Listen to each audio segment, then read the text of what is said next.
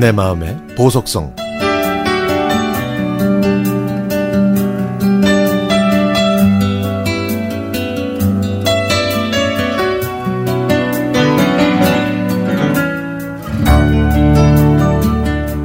미선이 너 또 언니 울렸지 너? 어? 그리고 넌 왜 맨날 동생한테 져? 너는 응?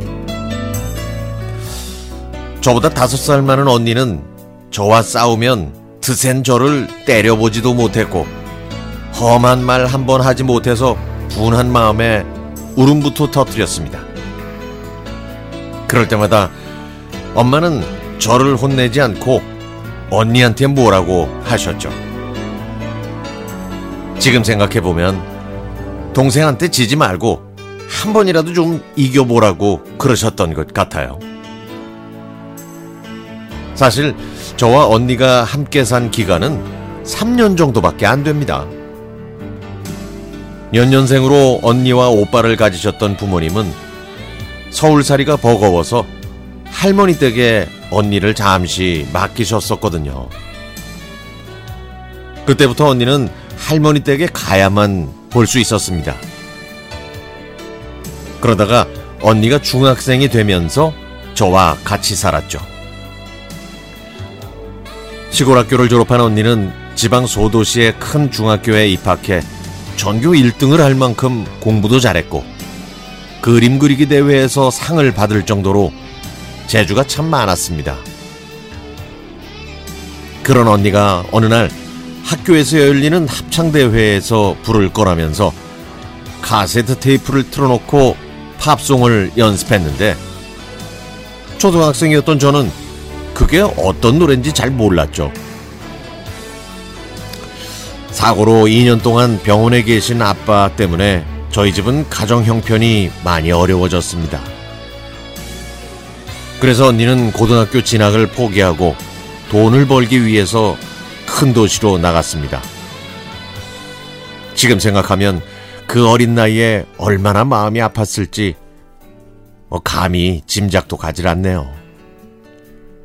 그다음부터 언니는 명절이나 휴가 때면 당시에 유행하는 옷이나 책 등을 선물로 들고 집에 왔는데 철이 없었던 저는 그런 선물을 주는 언니가 참으로 좋았습니다. 그렇게 가장 아닌 가장이 된 언니는 결혼한 다음에도 친정 식구들을 알뜰살뜰히 챙겼습니다. 제철 과일을 택배로 보내주고 요즘 같은 때는 직접 만든 손 소독제와 면 마스크를 만들어서 가족들한테 선물로 보내주죠. 그러고 보니까 언니는 단 한 번도 동생들을 혼낸 적이 없어요. 항상 아이 너희는 나보다 똑똑하니까 아이 못난 내가 말할 게 뭐 있니? 아 내 동생들은 다 훌륭하게 잘 컸어. 이러면서 자신을 낮추고 저희 동생들을 자랑스러워합니다. 부모님 건강이 예전 같질 않아서 요즘에는 언니가 엄마 같고 아빠 같습니다. 저는 이 노래를 들을 때마다 중학교 때 하얀 교복 옷깃을 다림질하면서 합창대회 연습을 하던 단발머리의 언니가 떠오릅니다. 어린 나이에 되고 싶은 것도 또 하고 싶은 것도 많았겠지만 하지 못했던 우리 언니. 저는 한동준의 FM팝스 애청자인 언니한테 한 번도 하지 못했던 말을 하고 싶습니다. 언니! 고마워.